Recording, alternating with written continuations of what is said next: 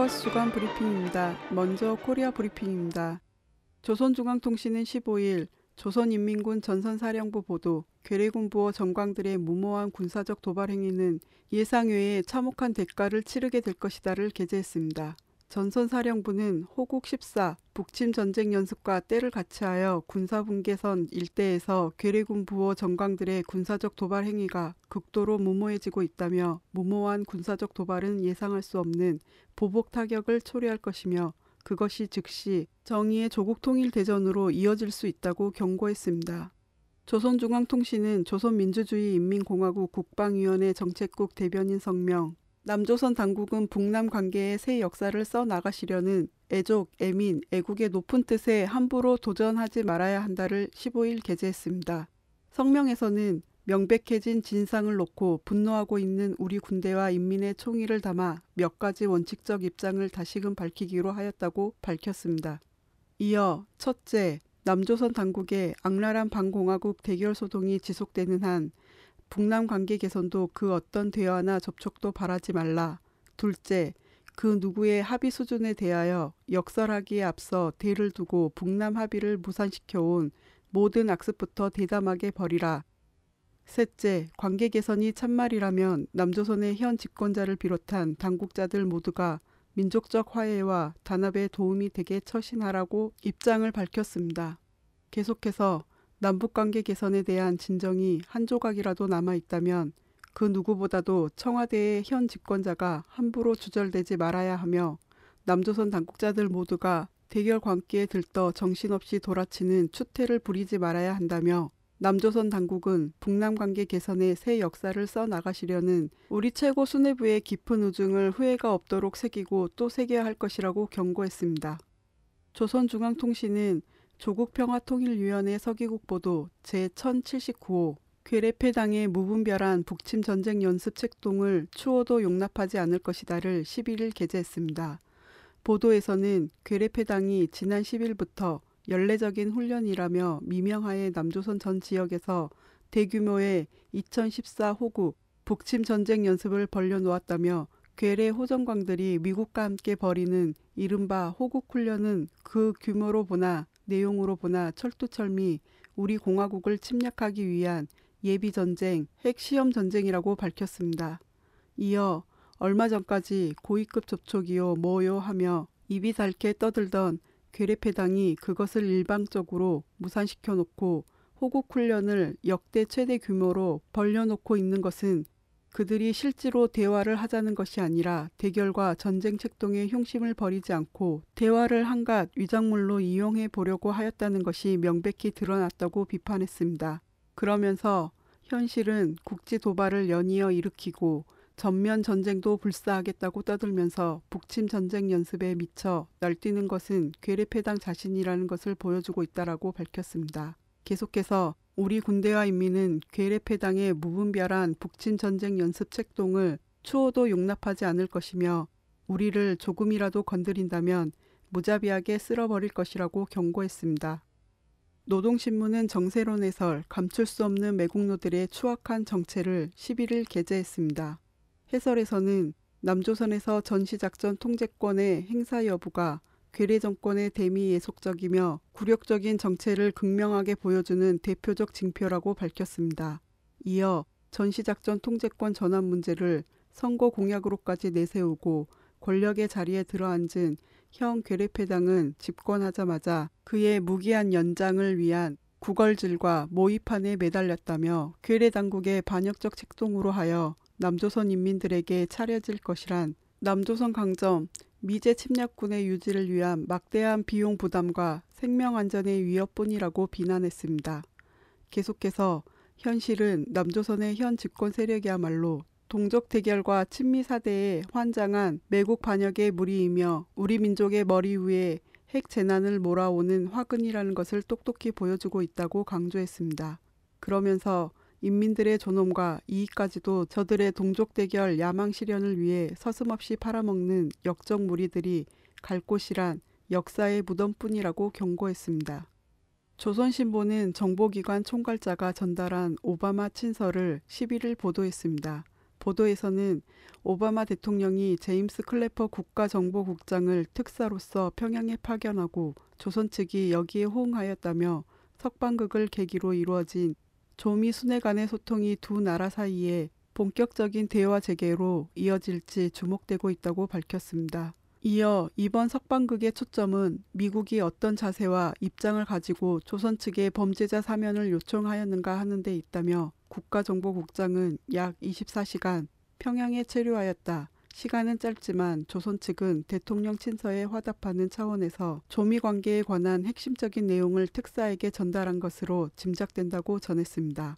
계속해서 임기의 마지막 국면에서 정보기관의 최고 수장을 평양에 파견한 오바마 대통령의 의도와 각오는 앞으로 미국이 취하게 되는 행동을 통해 나타날 것이라며 과거처럼 자기가 한 말을 뒤집고 대결 구도의 유지를 꾀한다면 퇴임 후 그에게는 조선 문제를 완전히 망친 대통령의 낙인이 찍히게 된다고 강조했습니다. 이어서 남코리아 브리핑입니다.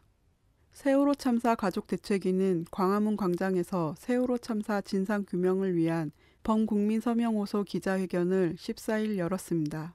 대책위는 미완의 특별법으로는 철저한 진상 규명에 한계가 있다고 판단해 국민적 힘으로 성역 없는 진상 조사와 철저한 진상 규명을 해내기 위한 서명을 지속하기로 했다며 동참을 호소했습니다.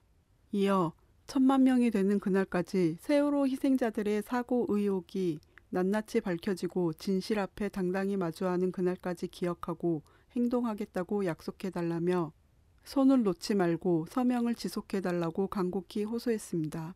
그러면서 지금까지 모아준 600만 명의 서명은 진실을 밝히기 위한 특별법 제정이었다면 지금부터는 실천하고 행동하겠다는 약속의 서명이라면서 국가의 안전을 확립해 나와 사랑하는 사람의 생명을 지키겠다는 서약이라고 강조했습니다. 가족 대책위는 지난 6월부터 세월호 특별법 제정을 위한 대국민 서명 운동을 이어왔습니다. 세월호 참사가 발생한 지 210일째인 11일 세월호 실종자 가족 대책위원회는 선체 수색 중단을 받아들이고 실종자를 찾을 새로운 대책을 내놓을 것을 정부에 촉구하는 기자회견을 진도 군청에서 열었습니다. 실종자 가족 대책위는 고심 끝에 수중 수색 중단을 요청했다며 비록 수중 수색 활동이 중단되더라도 9명의 실종자를 찾기 위한 선체 인양 등의 방법을 정부는 깊이 고민하고 강구해 주길 바란다고 요구했습니다. 이어 수색 중단을 받아들였으니 이제 정부에서 실종자를 찾을 대책을 내놓아야 한다. 정부는 마지막 한 명의 실종자까지 가족의 품으로 돌려주겠다고 했던 약속을 꼭 지켜야 한다고 호소했습니다. 한편 이날 해양수산부 장관 이주영은 세월호 수색 종료를 공식 발표했습니다. 금속노조 쌍용차 지부는 2009년 사측의 정리 해고에 맞서 파업을 선언한 지 2005일째인 15일 500여 명이 참석한 가운데 평택 공장 앞에서 쌍용차 투쟁 2001 함께라는 슬로건을 내걸고 결사 투쟁을 선포했습니다. 쌍용차 지부는 비통함과 침통함은 이제 접고 사법부의 판결문을 두 발로 지니기고 어깨 동무하고 마지막이라는 각오로 이제 다시 투쟁을 선포한다며 결의를 다졌습니다. 금속노조 쌍용차 지부 김득중 지부장은 쌍용차 경영진에 11월 말까지 징계 및 정리 해고자와 비정규직을 비롯해 187명에 대한 복직 계획을 내놓지 않으면 함께 벼랑 끝으로 떨어질 수밖에 없을 것이라고 경고했습니다. 이어 전태일 열사 44주기인 11월 13일 사법부는 노동자의 살인을 저질렀다며 6년 동안 길거리에서 노동자 25명의 죽음을 가슴에 묻고 그 억울함을 풀기 위해 노력했는데 사법부는 최고 갑인 자본 권력을 방어하는 의림을 고백한 것과 다름없다고 비판했습니다. 김정우 전 지부장은 0.001%의 기적을 발휘했지만 대법원이 또다시 노동자들을 죽였다면서 대법원이 사법적 판단이 아닌 정치적 판단으로 벼랑 끝에선 해고자들을 아래로 떠밀었다고 비난했습니다. 지난 13일 대법원 3부는 쌍용차 해고 노동자 153명이 회사를 상대로 낸 해고 무효 확인 소송에서 원고 승소 판결 원심을 파기하고 정리해고가 경영상의 필요에 따른 것이어서 유효하다는 취지로 서울고법에 환송했습니다. 11월 5일에서 10일까지 진행된 새누리당 공무원 연금 개혁안에 대한 찬반 투표에 공무원 45만 명이 참여해 1%를 제외한 절대 다수가 반대 의사를 표명했습니다. 전국 공무원 노동조합 등 50여 개 공무원 단체로 구성된 공적연금 강화를 위한 공동투쟁본부는 새누리당 공무원 연금법 개혁안에 대한 찬반 투표에서 투표 참여자 44만 5,208명 중 43만 9,145명인 98.64%가 반대했다고 11일 기자회견에서 발표했습니다. 공투보는 압도적 다수의 공무원이 새누리당의 연금 개혁안을 반대했다는 일치된 의사가 수렴됐다면서 공무원 연금법 개정안을 철회하고 공적연금 강화, 범국민 사회적 합의체를 구성하라고 새누리당과 정부에 촉구했습니다. 이어 국민복지설처분, 불통 정권에 대한 2단계 총력 투쟁에 돌입할 것을 선언한다며 새누리당 지역구 항의 농성, 공적연금 강화, 천만인 서명운동 전개, 준법 투쟁, 총파업과 정권 퇴진 운동을 검토할 것이라고 밝혔습니다. 공투보는 새누리당과 정부의 공무원연금법 개정안 즉각 철회, 공적연금 강화, 범국민 사회적 합의체 구성, 마녀 사냥 중단 등을 요구했습니다. 남중 FTA가 타결된 10일 FTA 저지를 위한 농민들의 시위가 전국 곳곳에서 열렸습니다. 전국 농민 총연맹, 강원도 연맹, 농민 20여 명은 강원도청 앞에서 남중 FTA 저지와 농산물 가격 보장 등을 촉구하는 강원 농민 결의 대회를 열었습니다. 농민들은 중국은 낮은 생산비와 값싼 노동력, 지리적 이점을 앞세워 우리나라 농업 시장의 70%를 장악하고 있다며 남중 FTA 체결로 관세 장벽마저 없어진다면 우리나라 농업 붕괴는 시간 문제라고 지적했습니다.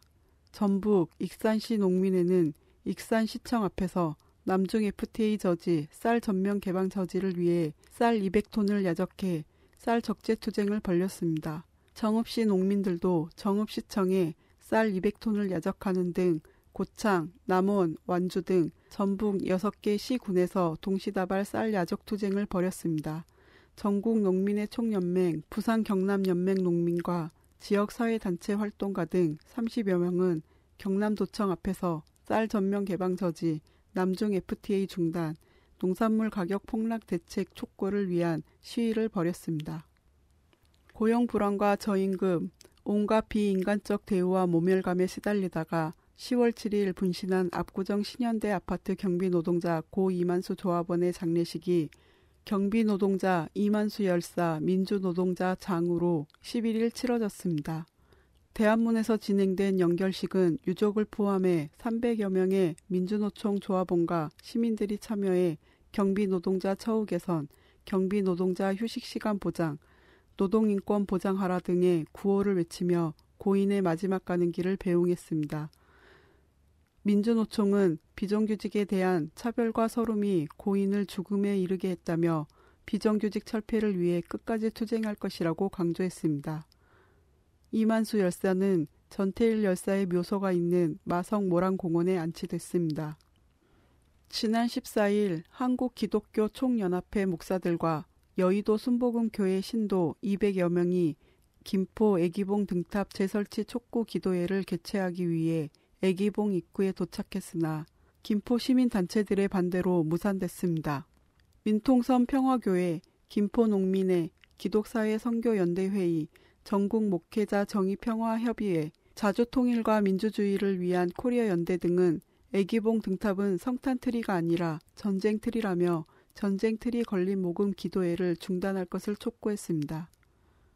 민통선 평화교회 이적 목사는 호소문을 통해 여의도 순복음 교회 등이 등탑에 불을 켜며 이를 평화의 성탄틀이라고 명명했지만 우리는 이를 민족 참화를 불러올 전쟁틀이라고 부를 수밖에 없다며 한기총과 여의도 순복음교회 교인들이 벌이는 철탑 노름에 좋아할 사람은 남북 긴장을 높여 무기를 팔 수 있는 강대국의 무기상들밖에 없다면서 그들을 장사시켜주기 위해 남과 북의 갈등과 우리 지역의 극심한 공포감을 조성하는 것을 당장 중지해야 한다고 강력히 촉구했습니다.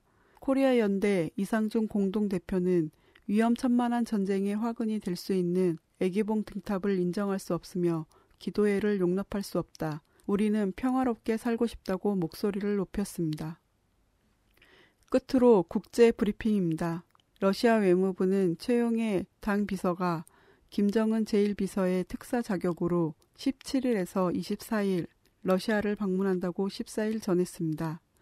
외무부는 최 특사가 방문 기간에 정치대화 수준 격상, 통일 경제 관계 활성화 방안, 코리아 반도 및 동북아 정세 등을 포함한 양자 관계 현황과 상호 관심사인 일부 국제 문제가 논의될 것이라고 밝혔습니다. 최 특사는 모스크바 방문에 이어 극동의 하바로브스크와 블라디보스토크도 방문한다고 외무부는 덧붙였습니다. 쿠바가 유럽연합과 미국 등 약 50개국이 마련한 북인권 결의안의 주요 내용인 국제형사재판소 ICC 회부를 삭제한 수정안을 마련해 3위원회에 제출할 계획이라고 유엔 소식통이 전했습니다. 쿠바는 ICC 회부라는 표현이 들어가는 것은 앞으로 다른 개발도상국에도 적용되는 위험한 선례가 될 수 있다고 취지를 설명했습니다. 쿠바 외에도 중국, 러시아, 베네수엘라 등이 유엔 총회에서 특정 국가의 인권 상황에 대한 결의안 채택에 반대했습니다. 이란 하메네이 최고 지도자가 이스라엘을 지도상에서 없애야 한다고 주장했습니다. 하메네이는 9일 자신의 트위터에 이스라엘 제거에 관한 9가지 핵심 질문이라는 글을 올렸습니다. 그는 내가 66년을 살면서 관철한 결과 그 가짜 시원주의 체제는 폭력과 살인, 철권 통치를 통해 자신의 목표를 관철하려고 노력해 왔다며 이스라엘 범죄를 종식시키는 유일한 방법은 이스라엘 체제를 없애는 것이라고 밝혔습니다. 그는 이스라엘 제거 수단으로 주민 투표를 제안했습니다. 세계 각지에 흩어져 있는 팔레스타인 원주민들의 투표를 통해 새 정부를 수립한 뒤 이스라엘 주민들이 계속 남아있게 할지 아니면 출신국으로 돌아가게 할지 결정하자는 것입니다. 이어 자신의 계획을 추진하려면 이스라엘에 맞선 강력한 대결, 단호하고 무장된 저항이 필요하다고 전했습니다. 하메네이의 이번 발언은 오바마 대통령이 이슬람 국가 IS 격퇴를 위해 공동 대처하자는 비밀 서한을 보냈다는 사실이 알려진 직후라서 더욱 주목되고 있습니다. 일본 총리 아베 신조가 중의원을 해산할 것이라는 관측이 제기되면서 7천여 명의 시민들은 국회 앞에서 민중의 힘으로 아베 정권을 퇴진시키자고 11일 농성을 벌였습니다. 레이버넷에 의하면 농성 참가자들은 아베 정권 퇴진, 전쟁하는 나라 반대, 헌법 구조를 지키자 등의 문구를 들고 아베 정권을 반대했습니다. 아카하타 신문에 따르면 중의원 회사는 이들 조치를 강행하면 이후 총선에서 패할 수 있다는 계산 때문이지만 해선 정국은 국민 여론과 운동이 아베 정권을 몰아붙여온 결과라며 아베 정권 기반의 나약함을 드러내고 있다고 지적했습니다. 중의원이 해산될 경우 총선은 12월 중순경 실시될 전망입니다. 파키스탄군이 중거리 탄도미사일 시험 발사에 성공했다고 13일 밝혔습니다.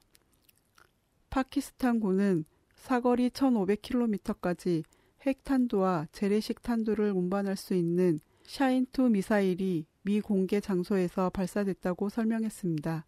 미사일은 인도양 아라비아해에 떨어진 것으로 추정됩니다. 코리아 포커스 주간 브리핑이었습니다.